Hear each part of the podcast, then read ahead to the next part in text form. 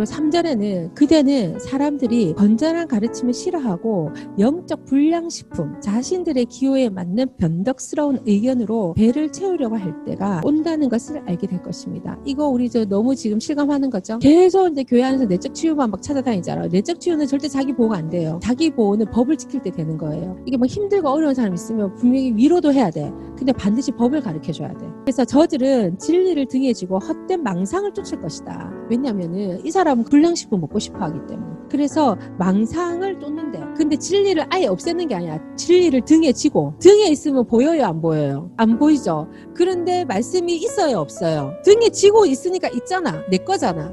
그런데 보지는 못해 내가. 근데 나는 뭐야, 하나님의 말씀대로 살고 있다는 망상을 가지고 있다는 거지.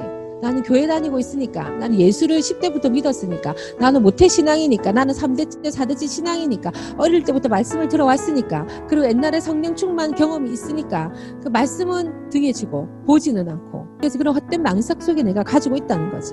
그걸 보고 불량식품이라는 거예요. 불량식품. 불량식품은 영양가 넣고 이렇게 뭐 살만 이렇게 찌잖아요. 그죠? 예. 그거 빼려면 또 고통 있죠. 영적 다이어트도 목숨 걸어야 됩니다, 여러분. 육적 다이어트만 목숨 걸어야 되는 게 아니라. 이렇게 얘기합니다. 이런 망상을 쫓을 사람들이 많지만은, 그러나 그대는 하고 있는 일에 시선을 고정해. 그리스도인들은 거기에 시선을 고정해야 돼. 왜? 우리는 다른 사람들을 보호해줘야 되니까. 그 사람들을 그 악한 것에서 건져내야 하는 사명을 받았으니까. 시선을 고정하고, 좋은 시기든 힘든 시기든 메시지를 살아있게 하며 하나님의 일꾼으로 그대의 일을 빈틈이 없이 하십시오. 빈틈이 없이. 빈틈이 있으면 안 됩니다. 빈틈이 있으면 거기에 이 사람을 해하려는 세력들이 막 들어와요. 빈틈이 없이 그 일을 해야 됩니다. 어, 그래서 또 바울이 디모데에게 얘기합니다. 그대가 이어받으십시오. 예, 저는 여러분에게 얘기하고 싶습니다. 여러분이 이어받으십시오. 예, 바울이 이제 죽는 날에 다가왔죠. 그래서 자기가 죽는 날에 가까웠고, 나의 생명은 하나님의 제단에 제물로 드립니다. 아, 이것은 참으로 달려볼 가치가 있는 유일한 경주입니다. 난 열심히 달려서 이제 막 결승점에 이르렀고 그 길에서 믿음을 지켰습니다. 이제 남은 것은 환호소리, 곧 하나님의 박수갈채뿐입니다. 여러분, 이 땅의 삶은 짧아요. 지금 좀 짧은 게 안 느, 이십 대는 진짜 하나도 안 느껴지거든, 이 짧은 게. 뭐 사십 년을 더 살아야 될 것 같고, 뭐 오십 년을 더 살아야 될 것 같고, 내가 아무리 나는 젊어요 하고 막 얘기해도, 뭐 나는 뭐 할 수는 있지. 근데 그쪽에서 내가 안 받아준다니까. 이건 진짜 심각한 일이야. 그래서 여러분의 날수가 많지 않습니다. 그래서 이십 대, 삼십 대, 와, 진짜 너무 황금기. 그 나는 내 이십 대, 삼십 대 목사님들이 내 목숨 부러워하시더라고. 아유, 그때 니 못할 게 없다. 이랬는데, 별로 소중하게 뭐 몰랐어. 아, 근데 지금 보니까, 아, 그때 할 일이 있고, 내가 지금 내가 할 일이 있구나.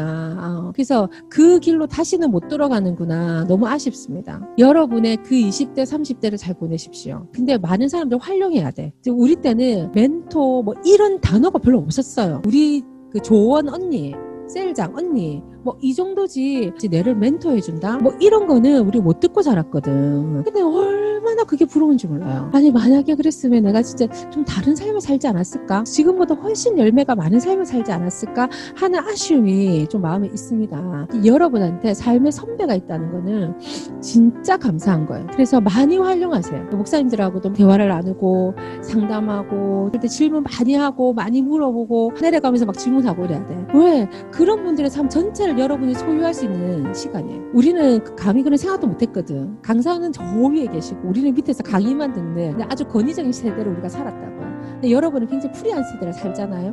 근데 그럴 때 질문을 많이 해서 여러분의 삶을 올바른 방향으로 가도록 여러분이 세팅해야 돼요. 만들어 놓은 삶을 살지 말고 여러분이 직접 해야 된다고 그 얘기 강조하시잖아요. 그래서 사도 바울이 지금 그 얘기를 하고 있습니다.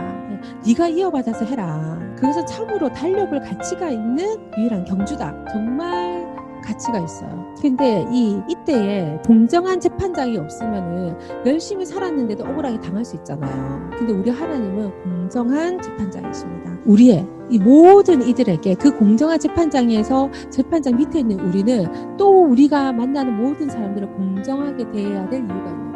그래서 사도 바울이 모든 이들에게도 공정하게 대해주실 것입니다. 이렇게 이야기합니다.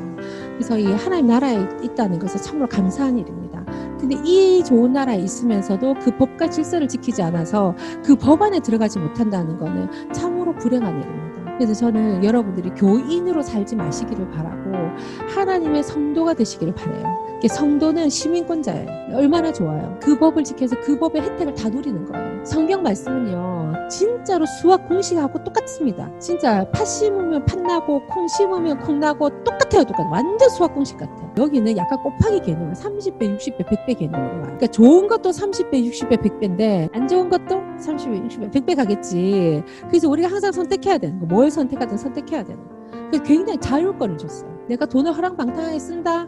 어, 그럼 나중에 하나님이 복 주시겠지? 아, 그런 건 있을 수도 없는 거야. 그 어디서 나왔는지, 지금 자가복음, 자가복음. 네, 그 망상, 그래서 망상이랑 망상. 내가 만들어낸 거지. 하나님 약속을 안 해놨는데. 그래서 여러분의 삶을 아주 이렇게 하나님 말씀대로 다 이렇게 세팅해가지고 이 미래와 현재를 결부시켜서 사시기를 축복합니다. 우리 하루라도 빨리, 더 늦지 않게 이 삶이 여러분 안에 딱 들어가시기를 바라요.